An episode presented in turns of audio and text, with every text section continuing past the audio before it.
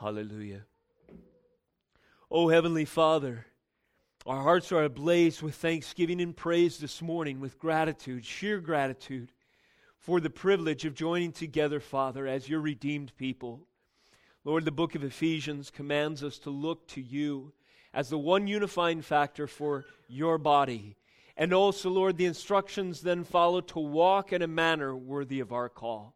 It is because there is one faith, one Lord, one baptism, one Jesus Christ, Lord and Savior of all, that there is one body unified in his perfect sacrifice. It is in Christ that we celebrate. It is in Christ upon whom we have the basis for fellowship. It is in Christ that we have our salvation. It is in and through Christ and His Spirit work in us that we are sanctified. It is in Christ that we have hope of life eternal. And it is in Christ that we, Lord Jesus, this morning can have a meaningful time opening your word, sharing it, Lord, with each other in fellowship later, and, Lord, having it correct and shape our souls this morning by its proclamation.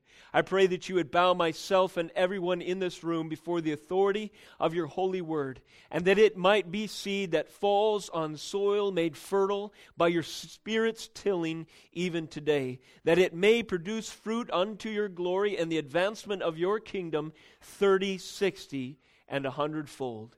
In the name of Jesus Christ we pray. Amen. This morning, our passage, our text, will be in Hebrews chapter 6. So turn with me, if you would, in your Bibles to Hebrews 6, and we'll read together uh, verses 3. Maybe we'll start in verse 1 through verse 9 or so. The title of this morning's message is The Danger of Dullness. There are two times in the course of Hebrews 5 and 6 that dullness or dull of hearing, or another word, sluggish, is used to translate the same Greek word. That reminds us of a state of mind that we are sometimes want to fall into. But the Word of God is sufficient to correct even this. And this morning, correction comes by way of His Word in Hebrews 6. So let us stand together and read, these words. Follow me as I read. With your Bible open to Hebrews chapter 6. Again, beginning in verse 1, we have the Word of God which tells us, Therefore, let us leave the elementary doctrine of Christ and go on to maturity, not laying again a foundation of repentance from dead works and of faith toward God, and of instructions about washing and the laying on of hands, the resurrection of the dead and eternal judgment. And this we will do if God permits. For it is impossible to restore again to repentance those who have once been enlightened, who have tasted the heavenly gift who have shared in the Holy Spirit and have tasted the goodness of the Word of God and the powers of the age to come, if they then fall away, since they are crucifying once again the Son of God to their own harm and holding him up to contempt. For land that has drunk the rain that often falls on it and produces a crop useful to those for whose sake it is cultivated receives a blessing from God. But if it bears thorns and thistles, it is worthless and near to being cursed, and its end is to be burned. Though we speak in this way, verse 9, yet in your case, beloved, we feel sure of better things, things that belong to salvation. This is the infallible Word of God. You may be seated.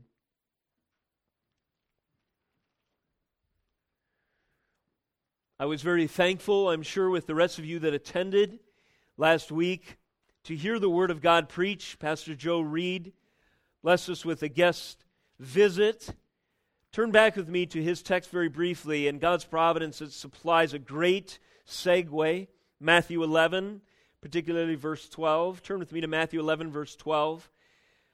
His text last week provides us great segue for our message this morning on the danger of dullness. In Hebrews 11, Christ is commending the work of John the Baptist and his ministry, his calling, the specific things that he was prepared in advance by the Spirit of God to do. And as he remarks on the unique nature of his calling and how he is foremost among the prophets, we have this curious detail about the nature of the kingdom of God and the nature of kingdom work that Jesus brings forward in context, and that comes in Matthew 11 12, which says, From the days of John the Baptist until now, the kingdom of heaven has suffered violence, and the violent take it by force. The kingdom of God has suffered violence, and the violent take it by force. Joe instructed us from Matthew chapter 11 that there is a tenacity and a zeal and a dedication that the Christian life requires and is part and parcel fruit and effect of the Spirit's work inside of us that is described in Jesus' own words as a certain kind of violence. What is the danger, we might ask, of being too lackadaisical, of being too passive, too laid back, too calm, cool, collected, and shy, reserved, and too uh, remiss and negligent in our duty as Christians? How many of us, after all, would describe our zeal for the Lord and our passion to pursue Him and expand His kingdom as a violent course of action? What is the danger of refusing to heed the kingdom call to violence? Well, Hebrews 6 answers this question with frightening clarity. Hebrews 6 answers this question when it draws the attention of the hearers to the danger of becoming dull of hearing obstinate to the truth, to become conditioned to the gospel such that it is mundane and trivial to you now, to become stunted in your appetite so you can only digest milk, and not having a desire to move on to meat and solid food. Last week's message reminded us of the reality of true Christianity. True Christianity involves, and this is my summary of what I learned from Joe's message. True Christianity involves an obedient application of force necessary to co- overcome obstacles between us and our calling in Christ. That is what it means to be violent for the kingdom of God. It is an obedient, again, an obedient application of force necessary to overcome obstacles between us and our calling in Christ. And so we were exhorted to mortify or to kill sin. Why? Because sin is an obstacle that stands between us and our calling in Christ. We are to violently oppose sin in ourselves, to confess, to put it aside, to pray for our affections to change, to be quick to repent. We are to, in some cases, at least be willing to sell all that we have. We willing to lay everything aside that nothing may stand in between us and Christ. That nothing may be a condition on our part for serving him. I'll serve you if i can keep thus and so. If my relationship with so and so is not threatened we're called to violently if necessary put aside all other loves and affections if the call of god requires it of us we're called to violently take up the cross that is endure the disowning of family in some cases, to be dragged before courts and authorities in other cases, to endure martyrdom if that's his calling for us, to die for the faith as a witness to Jesus Christ, to endure mockery, the crucifixion of our flesh is a daily concern, and the disciplines of sanctification are the calling of the true believer. This section in Hebrews chapter 5 towards the end and chapter 6 towards the beginning this section opens and closes identifying a red flag for us that we may not be as violent as we ought in our Christian life. What is this red flag? Well, the same Greek word appears twice in the original text. It's translated the first time as dullness of hearing, verse 11 again in Hebrews 5. But about this we have much to say, and it is hard to explain, since you have become dull of hearing dull of hearing. Your senses have become less acute and less sharp. The reception of the Word of God is less likely to sink in to your mind and then be translated into actions. This kind of dullness is a red flag and a danger sign. And in this state of mind, we need the sharp, the corrective, the convicting Word of God to call us once again to war, to sharpen the sword of the Spirit in our hand, to exercise it. So, just as Hebrews says, we through uh, might be trained in our discernment through the constant practice of distinguishing both good and evil, with the word committed to memory, With diligent thinking and processing, we take back the ground that the enemy wanted to steal through dullness. Again, this word appears at the close of our text this morning in chapter 6, verse 12 of Hebrews. It says, So that you may not become sluggish, but imitators of those who through faith and patience inherited promises. A little foreshadowing of the chapter uh, later in the book chapter 11, where we have a list of those who, through faith and patience, inherited the promises, like Abraham, like Noah, some who were sawn in two, endured great hardship and stonings and beatings and famine and sword for the sake of Christ. May we not become sluggish, the, our author says, but be imitators of those who, through faith and patience, inherit the promises. So, these two terms, a sluggishness and also a dullness of hearing. Both are translations of the Greek word nothros or nothros. And this word connotes the following adjectives it means to be blunt, dull, sluggish, remiss, slack, lazy, listless, inert, and lackadaisical. The danger of this kind of dullness is emphasized again by way of warning in Hebrews 6 in three ways this morning. And these three ways are signaled by three conjunctions in the context. We notice the first one in verse 4. First of all, in verse 3, our author says, And this we will do if God permits. And then there's this for, that conjunction for. For it is impossible to restore again to repentance. We're reminded of the danger of apostasy. What is apostasy? Falling away from one's professed confession falling away from one's professed confession of faith. That is what apostasy is. So, the severity of that state of mind, that severity of state of attitude, is drawn to our attention and signaled by then a list of six things which we'll discover under our first point. The heading for this morning's message, the meat of, the, of it, is the severity of apostasy amplified by the following. The severity of apostasy amplified first by the obligation of revelation, and that's signaled by that first conjunction for. The second category, the severity of apostasy, is amplified by a second category of truth, and that's, and that's uh, summarized in my phrase, the great divide of Calvary in verse 6. And that's signaled by the conjunction since. Since they are crucifying once again the Son of God, and so on, holding him, uh, or to their own harm, and holding him up to contempt. And then, thirdly, this morning, the planting parables. There's an allusion to the Gospels, the Synoptic Gospels, and planting parables that we see signaled by the conjunction for again in verse 7. Our author refers analogously to a parable or parabolic language at least. He says, For land that has drunk the rain that often falls on it produces a crop useful to those for whose sake it is cultivated, it receives a blessing from God, and so on, and warns against thorns and thistles. So that's the basic structure this morning of our message.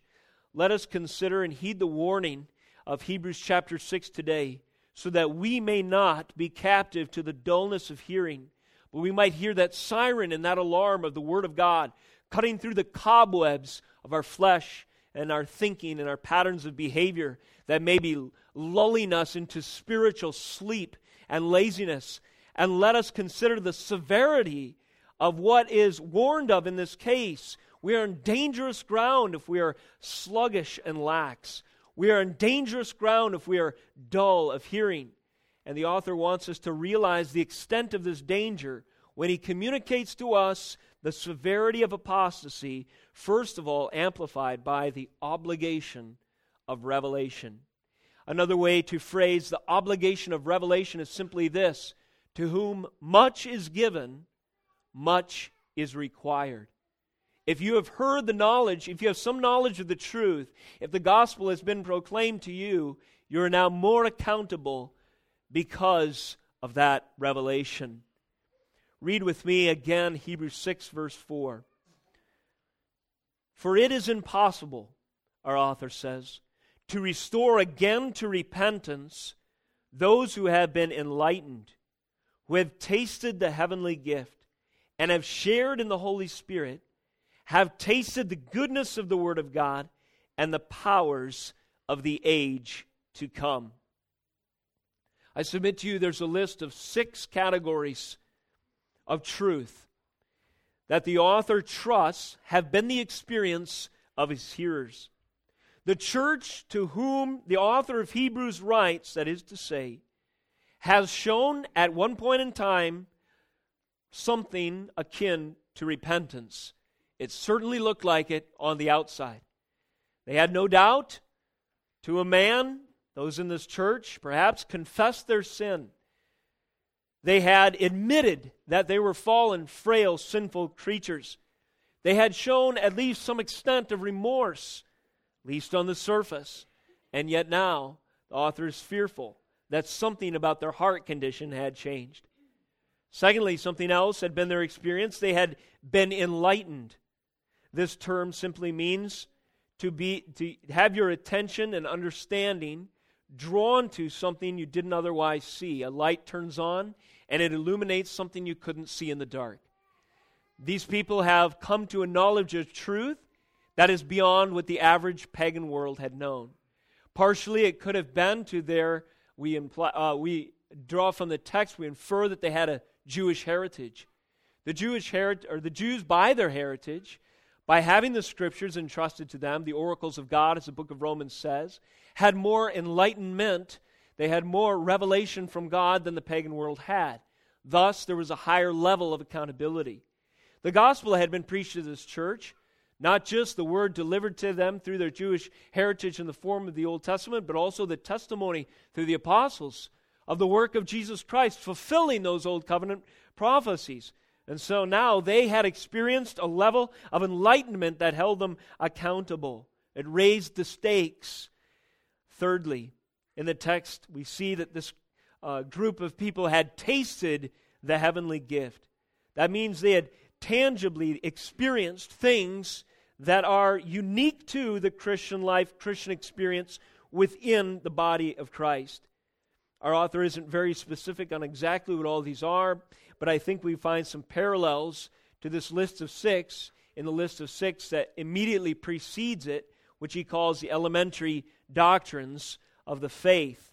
He calls it um, the elementary doctrine, or in another place, the basic principles of the oracles of God.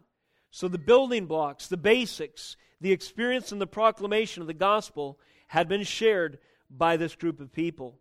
They had not only shared in that, but they'd also shared to some degree in the Holy Spirit. Verse 4 and have shared in the Holy Spirit. And, and then in verse 5, and have tasted again that's, that word that they themselves ha- have experienced. They've tangibly encountered the goodness of the Word of God. The Word of God was in their uh, hearing, even through these words that were written to them, as well as no doubt the Old Testament scriptures and the testimony of the apostles that they had heard. And, and also, uh, and finally, the powers of the age to come. The powers of the age to come, what could that refer to? Well, the beginning of the book tells us about the significance, the redemptive historical significance of these moments in history. It says that long ago in Hebrews 1 1, and at many times and in many ways, God spoke to our fathers by the prophets. Notice verse 2. He identifies this time contemporaneous with this letter as the last days. He says, But in these last days he has spoken to us by his Son, whom he appointed the heir of all things, through whom also he created the world. He, that is Christ, is the radiance of the glory of God and the exact imprint of his nature, and he upholds the universe by the word of his power. Goes on to contrast by superlative measure the glory of Christ, even to the most glorious of celestial beings, such as angels. So, this was a significant time and a moment. The revelation of Christ had come. This church had experienced the knowledge of Jesus Christ as the fulfillment of history, and all of redemptive history hinged on the incarnation, and Christ had come.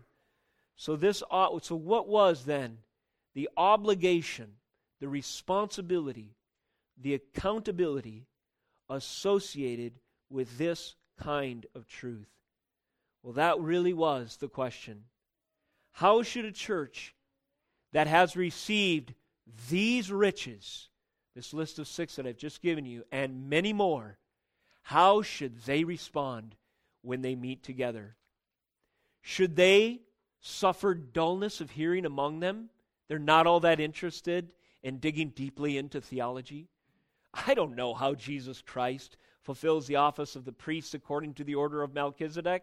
You got me. To be honest with you, I'm not even sure if I've heard that name before. Melchizedek. Where does that come from? The author was jealous to share with them the deep and precious things of truth. He had said in chapter 5, verse 10, Christ was designated by God a high priest after the order of Melchizedek. He will proceed in chapter 7 to speak of this Melchizedek and the uniqueness of his office and its relationship to Christ. But he laments, first of all, in verse 11 of chapter 5, that about this we have much to say, and it is hard to explain, since you have become dull of hearing. You're content with a plateau of understanding. You figure that this diet of milk is, go- is sufficient for you. They had heard the basic principles of the oracles of God in verse 12. These are described as milk, not solid food. Verse 13 For everyone who lives on milk, however, it's insufficient source, they are unskilled in the word of righteousness, they remain childlike. Verse 14 tells us, But solid food is for the mature, for those who have the powers, their power of discernment, trained by constant practice to distinguish good from evil. The riches that this church had received by way of revelation demanded of them a responsibility to become teachers, to practice understanding and applying the Word of God, to grow into maturity, to leave the foundation, not leave it entirely, but that is to say, build upon it, of elementary doctrine to go on to maturity. And again in 6 1, not laying again a foundation of repentance from dead works, of faith toward God, of instructions about washings, of laying on of hands, the resurrection of the dead, and eternal judgment. These are all basic building blocks. He's still in the milk category here. He says, And this we will do, that is, go on to maturity if God permits. And then we get up to verse 4, which we've just covered in detail. For it is impossible to restore again to repentance those who have been enlightened, tasted the heavenly gift, and so on. Later in your own study, I would encourage you to take those six against each other, those six elementary principles, and then those six categories of revelation that the church has received. And you'll see some overlap there. You'll see how they augment and complement each other. The first uh, six are stated, and then the second six are related to them. They both begin with repentance, for instance, and then they continue all the way through, and they close with end times or final or big picture, future, eschatological realities. So that's a little of the context of the revelation that this church has received. And drawing their attention to the riches that they possessed also drew to their attention the severity of what they would be accountable for if they took that too lightly, if it became old hat, old hat to them, something trivial and routine, and did not build upon that foundation. With truth comes responsibility. With revelation comes obligation. Secondly, under this same category of obligation and revelation, what is the effect of that revelation on the soul? Two words came to mind to contrast one, and not one to the other in the, in the uh, spirit of this text. Those two words in my mind were jolted or jaded. Let me ask you this what is the feeling that you get when the word is preached in your ears on a Sunday or when you participate in the Lord's table? Does it have a sort of jolting effect? Does it kind of snap you out of the lethargy and the fleshly living that sometimes corrupts us during the week? Does it have a washing effect of the dust of this life and its cares and concerns and snaps your attention back and quickens your hearing, gets the cobwebs, cobwebs and wax out of your spiritual ears and rings the clarion bell of truth to you once again? Does it serve as shock therapy to pull you back into submission to the authority of Christ? It ought to. It ought to. As we submit ourselves to the Word of God, we find that isn't, it isn't all soothing and it isn't all comfort. You know, there's different kinds of radio stations. Uh, there's the heavy metal stations, there's the easy listening, there's the ever so annoying classic rock, and that's all the same. And it drives you nuts if you're a contractor like me and you have to work with a bunch of other subs and you listen to that all day long. There's a Christian station, there's talk radio. I think some people think that if Christianity or the Bible was a radio station, they have half a mind that it's easy listening. Oh, yeah, it's just the routine thing you do on a Sunday. It kind of goes in one ear, out the other. It's sort of like background noise, ambient sounds in the background of life. It is not that way. If you read the Bible according to its own terms, and if you hear it as it is delivered, it will ring with a clarion call of authority and truth to correct, to shape, to sharpen. The Word of God is a hammer, according to the prophet Jeremiah. It breaks idols in pieces. The Word of God is a fire that burns chaff. And if there's nothing left that isn't burnable, it will destroy you. The Word of God is a sharp, two edged sword we see in this own book here. What is a sword for? It's for killing some things. It can also be used to do surgery in other cases. The Word of the Lord is living and active, sharper than a two edged sword, piercing to the division of soul and spirit, of joints and marrow, discerning the thoughts and intents of the heart. The Word of God ought to feel like a piercing implement cutting through to the core, revealing our sin, doing surgery in our lives, drawing our attention back to our Messiah and our Savior. It ought to jolt us. Too many times, I'm afraid, we fall prey to what shamed the church of the Hebrews in this book that they, instead of being jolted, were jaded. Much of the modern so called evangelicalism of today really needs a control alt delete command I even think of some of the songs I heard growing up. Softly and tenderly, Jesus is calling, calling, O sinner, come home. You guys ever hear that song? Softly and tenderly, Jesus. There is a gospel call that comes to the people, 3,000 strong, when Peter preaches it, fresh off the heels of the risen and ascended Messiah, and it's no softly and tenderly. It cuts to the heart, brings men to their knees, and causes them to cry out in anguish, Men and brethren, what must I do to be saved? This happened to the jailer after an earthquake. When the word of God was spoken in clarity and truth, it was not a wooing lullaby. It was a convicting standard of righteousness. The word of God is powerful.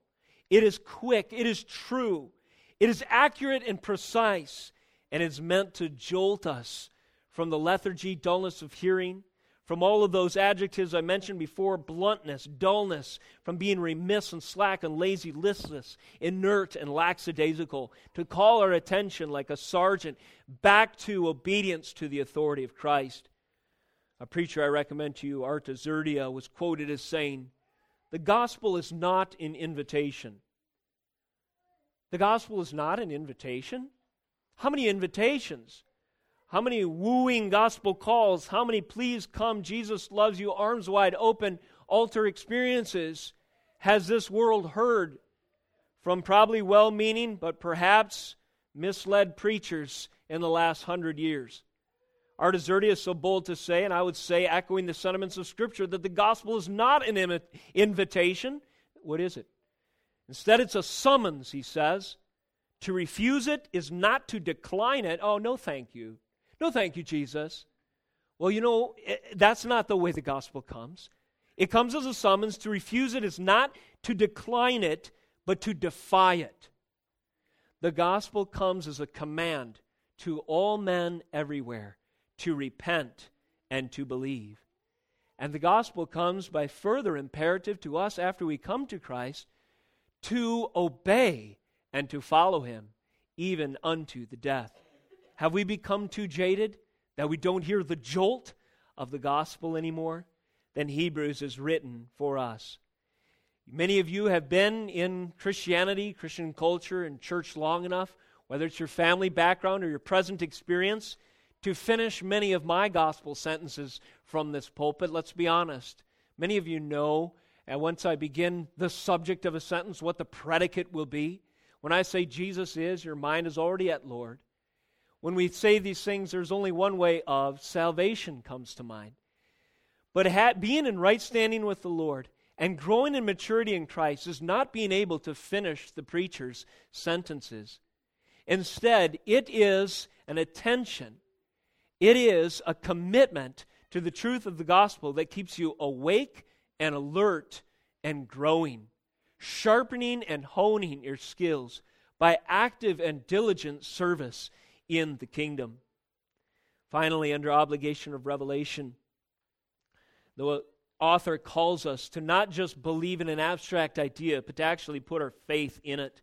In verse 12, he says that you may not become sluggish, but imitators of those who through faith and patience inherit the promises. It's not enough to know, it needs to be accompanied by faith. That is the truth of the Word of God.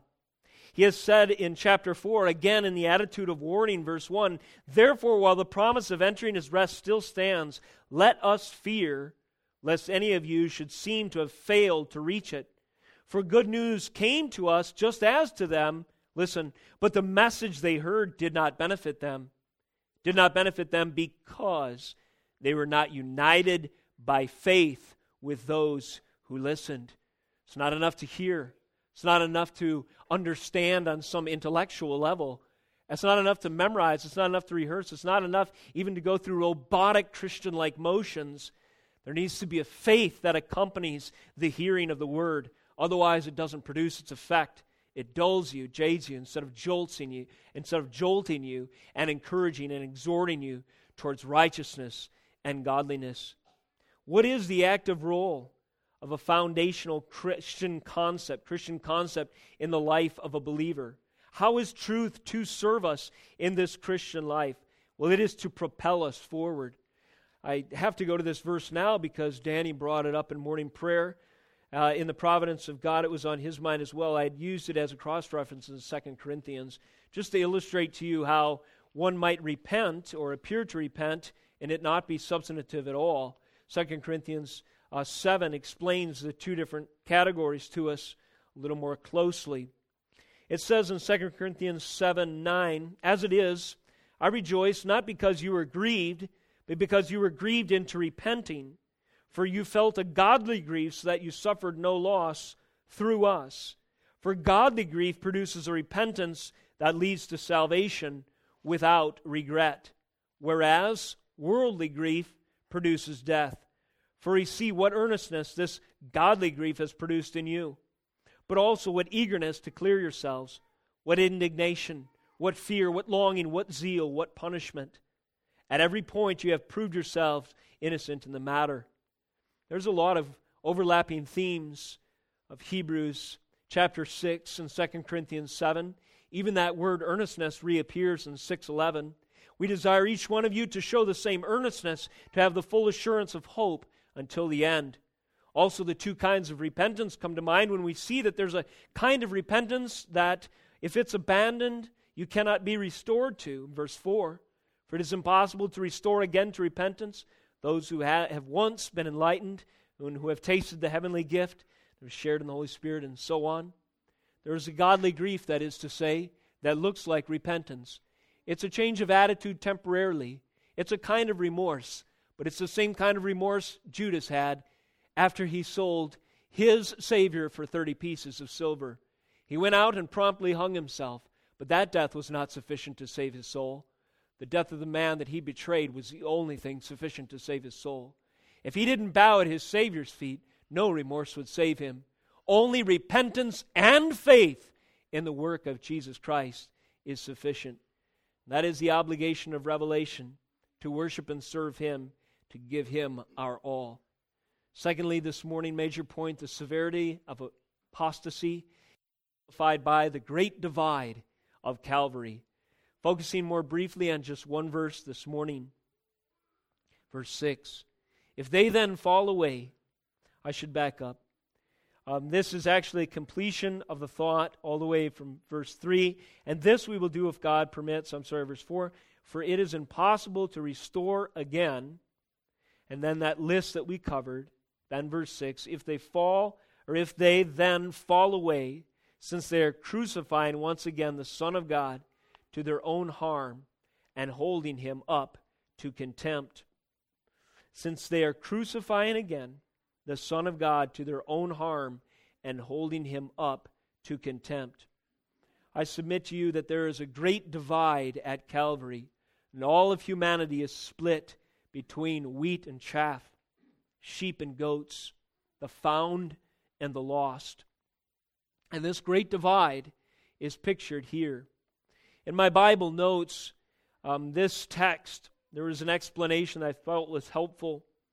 It says of this verse, that is Hebrews 6 6, such apostates, so these people, this category of falling away from your professed faith that the author of Hebrews has in mind, this commentator adds, he says, such apostates have returned to a point where the cross does nothing but condemn them as accomplices in murder. Such apostates have returned to a point where the cross does nothing but condemn them as accomplices to murder. Going a bit beyond this, when we think of the witness of Christ's blood, it testifies to something, testifies to one of two things. Either those that killed him are guilty of the most heinous crime in all of human history and will suffer justly in hell on account of being responsible for his death, or it testifies to something else that that blood that was shed was the very blood that satisfies the judgment of yours and my sin. Jesus' blood cries out either against you as a murder of him at the cross, or, he cry, or his blood witnesses and cries out on your behalf, I took his punishment on the cross. Let me remind you of how God reacts to the shedding of innocent blood. Genesis 4, verse 12, the first great sin following Adam and Eve's fall was where a brother murdered another brother. And what is the response from God at this horrible crime? He says, Your brother's blood is crying out for vengeance from the ground. There is an unsatisfied debt that justice demands. In Genesis 9, verse 6, the principle of social order in a fallen world is given to Noah. For man's life, I require a life. The death of a man unjustly so can only be reconciled, can only be reckoned or made right with the death of the one who committed that crime. In Psalm 9, verses 11 through 12, our worship text this morning, God is exalted as the one who avenges the death of the innocents. And this is speaking primarily in the context of humans who have been slaughtered. Revelation 6, verse 9 and 10, the martyrs who are unjustly killed for their faith, they gather before the throne and they cry out in worship of Almighty God to avenge their death. They cry out for the God of justice to do right and to demolish the enemies of the kingdom of God and the enemies of his nature by destroying those who took their own life. Isaiah 26, 21, turn there briefly with me this morning. The prophets often lamented and called out to for repentance in a land that was ripe for judgment because they had taken life into their own hands presuming to be God and saying, Vengeance is mine, I will repay. The nations had fallen prey to exalting themselves above his authority, and there would be hell to pay for such an infraction. And thus, in this context, the prophets would cry out, Isaiah 26, 21, for instance, For behold, the Lord is coming out from his place to punish the inhabitants of the earth for their iniquity, and the earth will disclose the blood shed on it, and will no more cover its slain.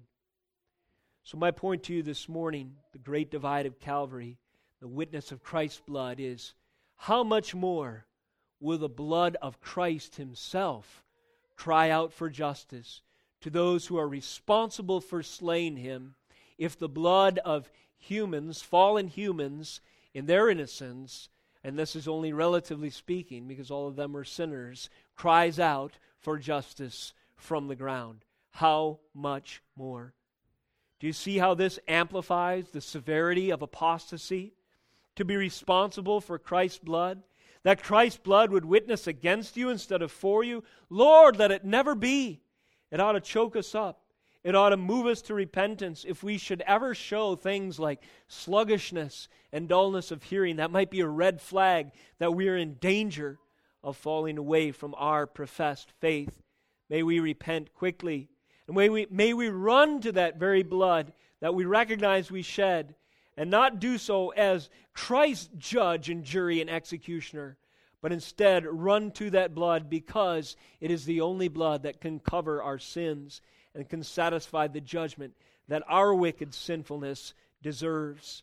And this is the message of Hebrews 6 6 that the word or that the blood of Christ may be on our behalf and not cry out against us in our apostasy. Secondly, you might ask the question I'm sure by now, having painted, hopefully accurately from the scriptures, the drastic truth of the severity and the warning that the author means to convey of falling away from the faith, this question might be uh, just blaring in your mind. Who are apostates? What, what is someone who falls away from the faith? Am I uh, an apostate? Those questions come to mind. Well, first of all, let's consider who they are not. Apostates are not true believers. I say that with the authority of the rest of Hebrews behind me. I submit to you. So let us turn to Hebrews 7:25 and let us consider this. Consequently, he that is Christ is able to save to the uttermost those who draw near to God through him, since he always lives to make intercession for them. So, this is profoundly encouraging. Christ's work on Calvary is effective to the uttermost. He is able to save to the uttermost. I submit to you the ground of the sufficiency and completion of his salvation is based on his commitment to intercede for us. That is to say, as long as Christ intercedes for you, you will always be an answer to his prayer. Praise the Lord. From God's perspective, there's never a change, uh, that is to say, from someone who is fully in him and then someone who falls away. Again, the category of apostasy is one from our perspective, from our appearance in, uh, or the appearances and our judging of fruit. This case is perhaps made even stronger that is, that apostates are not true believers in Hebrews chapter 10, verse 14. Hebrews 10 14, we have this glorious promise. But when Christ, or I'll uh, back up to 12, had offered for all time a single sacrifice for sins, he sat down at the right hand of God, waiting from that time until his enemies should be made a footstool for his feet. Notice 14. For by a single offering he has perfected for all time those who are being sanctified. Christ has perfected for all time those who are being sanctified. Even in the immediate context, our author adds this hopeful addendum as he brings this charge. He says in Hebrews 6, though we speak in this way, verse 9, yet in your case, beloved, we feel sure of better things. What kind of things?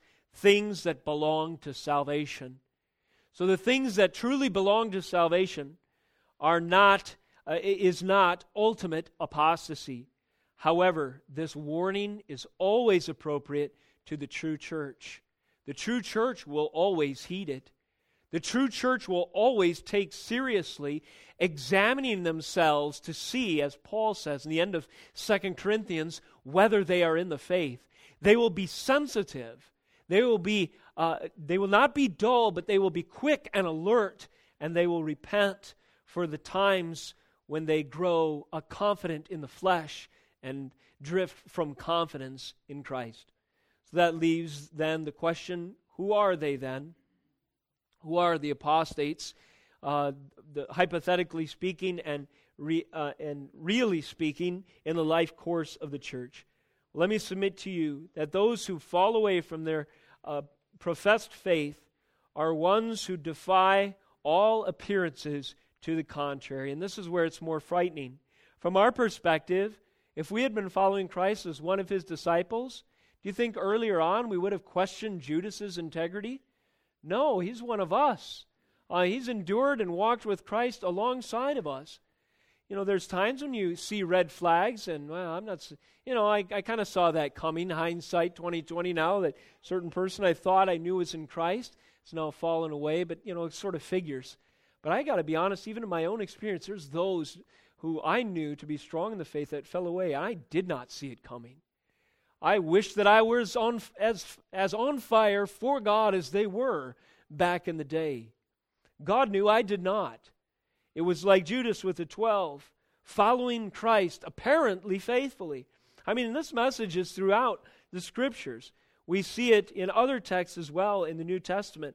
We uh, see comparisons to the Old Testament um, additionally in Hebrews chapter 4 or chapter 3, for instance. It says, Therefore, the Holy Spirit says in verse 7 Today, if you hear his voice, this is similar warning to the language of chapter 6, do not harden your hearts as in the rebellion on the day of testing in the wilderness, where your fathers put me to the test and saw my works.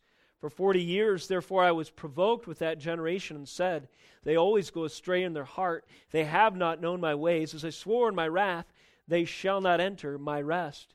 Again, he repeats several times today, if you hear his voice, verse 15, do not harden your hearts as in the rebellion. So there's uh, this apostasy is understood then in terms of those who abandon the leadership of Moses and therefore the authority of God and his word in the wilderness wanderings. These were those who had plenty of revelation, did they not? You know, the list in Hebrews 6 that talks about repentance, enlightenment, tasted the heavenly gifts, shared in the Holy Spirit, tasted the goodness of the Word of God and the powers of the age to come. Something like that had been true in the experience of all were baptized into Moses and crossed the Red Sea. They had seen the pillar of fire, the Shekinah glory of Christ. They had witnessed the powerful prophecies coming true before them. They saw the pantheon of the Egyptian gods defeated one by one by plagues of supernatural proportion. The sea was split before them. They went through on dry land. Their enemies were quenched in the waves behind them. The pillar of fire guided them at night, and the cloud by day, and quail were flown in, and manna every morning. What was the obligation of that revelation? They were responsible to bow before the God who provided for them in the wilderness and revealed themselves, himself to them through the cloud and through the flame. And so are we responsible to bow to Christ, who's been revealed to us through the proclamation of the Scriptures. So, who are these apostates? They are the ones like Judas, like the rebels in the wilderness, like the ones who cried, Hosanna in Matthew 21, and then cried, Crucify him towards the end of the book. They are the ones who appeared to be allied with Christ and with God and his work. And then, unbeknownst to us, suddenly, you know, as to the reason why, suddenly fell away. P.E. Hughes says it this way The sin of apostasy, apostasy then is a grim and uh, far more than a merely hypothetical possibility for persons who, through identification with the people of God, have been brought within the sphere of divine blessing. You can be brought within the sphere of divine blessing and not be a true believer, but you may look by all outward appearances to be in the faith. He goes on to say, they may be baptized, as Simon Magus, was. Uh, th- these are biblical examples. He may have occupied in Christian labors, as Demas was. Uh, Demas was one that fell away that Paul assumed was legit, but showed himself to be outside the faith. Just like uh, John records, they went out from us, showing themselves not to be of us in the first place. They may be, according to the end of Matthew chapter 7, the great Sermon on the Mount, they may be endowed with charismatic gifts. They may be preachers, even, healers of the sick, and casters out of demons, and privileged to belong to an inner circle of disciples as Judas was. Yet their heart may be far from the one they profess to serve. Finally, this morning, the severity of apostasy is amplified by an allusion to the planting parables. We won't need to spend a lot of time here because we've studied some of those parables in a recent series in Matthew. Matthew 13 and 21 come to mind. But notice the similarity of verses 7 and 8 in, Ma- in Hebrews 6 to Matthew 13 and 21, parable of the soil and the sower, parable of the weeds, uh, the wheat and the tares, and the weeds in the field, the parable um, later in Matthew 21, the two vineyard parables. In Hebrews 6 7, the author states, For land that has drunk the rain that often falls on it and produces a crop useful to those uh, for whose sake, useful for whose sake it is cultivated, receives a blessing from God. But if it bears thorns and thistles, it is worthless and near to being cursed, and its end is to be burned. And there he's reminding us of the gospel as it's already been proclaimed in Matthew, Mark, Luke, and John. We see the landowner is God, He is the one that owns everything. We see that the rain may be considered His patience, the patience of God, His providence, His revelation, His pouring out, even through this letter to the Hebrews, upon that land. What is the land itself? Well, we could see it as the visible church, in this case, the Hebrews, and also in our case. That is, the associates, those who associate with, fellowship in, are included in that sphere. In the words of P.E. Hughes, they are those who have been brought within the sphere of divine blessing, that providential grace, that environment of confessing Christianity, but may not be truly there in our hearts. What is the crop? What is the yield or the fruit uh, that could be, in the context of Hebrews, the solid food the author speaks about, skillfulness in the Word of God, the ability to grow in maturity, to teach others, a, a, a trajectory that way, anyhow, a trained in discernment, a growing understanding of the superiority of Christ, as is the theme of so much of Hebrews, and so on. What are the thorns and thistles? That could be the cares of life, the falling away, the spurning of the gospel. In the context of the book of Hebrews, it probably came attended by great trial, and there is those who are leaving the faith because of difficulty and persecution. It says that they were uh, visiting those in prison uh, for their faith and putting themselves in jeopardy to be associated with those who are on the wrong side of pagan law.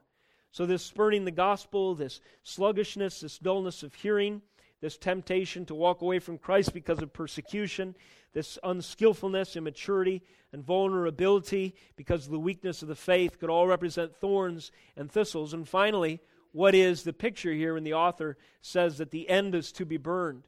Well, that is the inevitable and irrevocable judgment, and that's the fearful consequence of those who ultimately show themselves to not be in Christ. If they then fall away, since they, uh, uh, for it is impossible to restore again to repentance, if they then fall away, since they're crucifying once again the Son of God. So we have seen then the parallels to Matthew 13 and 21. You can perhaps study those more on your own time. Let me close with this thought. Let me submit to you that the message of the danger of dullness, as we have it in Hebrews 6, communicates to us that association and regeneration are, se- are uh, distinct but not separate. And I'll explain. The possibility of apostasy is a stern reminder, a stern reminder. It has gravity and severity to it. A stern reminder that association and regeneration are distinct but not separate for the genuine believer. You've probably heard in theology that regeneration and sanctification are distinct but not separate. That is, growth in uh, Christ, subsequent obedience and uh, following Him and discipleship is part and parcel to our salvation. It's, but, uh, or it's distinct from it. It's something different than the regeneration of, of our, our heart in the first place, but it's never separate. If a heart is regenerate, it will proceed to be sanctified. There is no sanctification without regeneration. That's just legalism. There is no uh, regeneration without sanctification. That's just an apostate in waiting. So you get the picture there. Well, in the same way, association and regeneration, I submit to you the same could be said. The possibility of apostasy is a reminder of this. Simply associating with a church, being found within a Christian culture, um, attending daily does not guarantee that we are regenerate. But when we are regenerate, we do have a desire to associate. Do not forsake the assembly of yourselves together. Uh, Hebrews goes on to say, exhort one another daily so you don't become hardened through the deceitfulness of sin. We found in our last message in Hebrews 5 uh, many of us, or some overlap in theme leading up to these kinds of things. And the exhortation was laid out for us that there's a relationship between obedience and understanding. In other words, there is a full orbed picture to the Christian walk. It's not just understanding, but it's also obedience. And those two may be distinct, but they are never separate. Same with rejustification, that's actually the term I was looking for, and sanctification. Same with regeneration and association. Those who are in communion truly are truly in Christ, and they both must be present. The possibility of apostasy is a stern reminder of these truths. In closing this morning and in transition to communion, let us consider one last conjunction in verse 9. We've considered three and what follows that sternly warn us. Now let's consider one that provides us hope, and this is in verse 9. And the conjunction is though. Though we speak in this way, yet in your case, beloved, we feel sure of better things, things that belong to salvation. Though we speak in this way, yet in your case, beloved, we feel sure of better things, things that belong to salvation. Verse 9 opens with a hopeful conjunction. Verses uh, 4 and 5 employ the term taste repeatedly. Remember, uh, tasting of the heavenly gift and tasting of the goodness of the Word of God? Let us consider that this morning as we have the table of the Lord before us today. Let us realize, therefore, what is or the great privilege of symbolically tasting the heavenly gift again and the goodness of the Word of God in communion today. And let us ask this question this morning Does communion today, coming to the Lord's table today, jolt us or are we jaded to it? I would, ex- I would encourage you, exhort you in the next few moments while we pray to quiet your heart before the Lord and ask Him to jolt you, if you will, to call to your attention the severity of following Christ, so that if you are struggling with any sluggishness, dullness, if you are in danger of falling prey uh, to the situation described in this book, if there has been a bluntness, if you have been remiss, slack, lazy, listless, inert, or lackadaisical, that you would find repentance and that this communion table would never taste so good as it does to you this morning because it is a tangible reminder of the broken body of Christ and his shed blood. And if you are in him today, it testifies on your behalf that you are saved because he was punished for you. Let us transition in prayer. Bow your head with me if you would.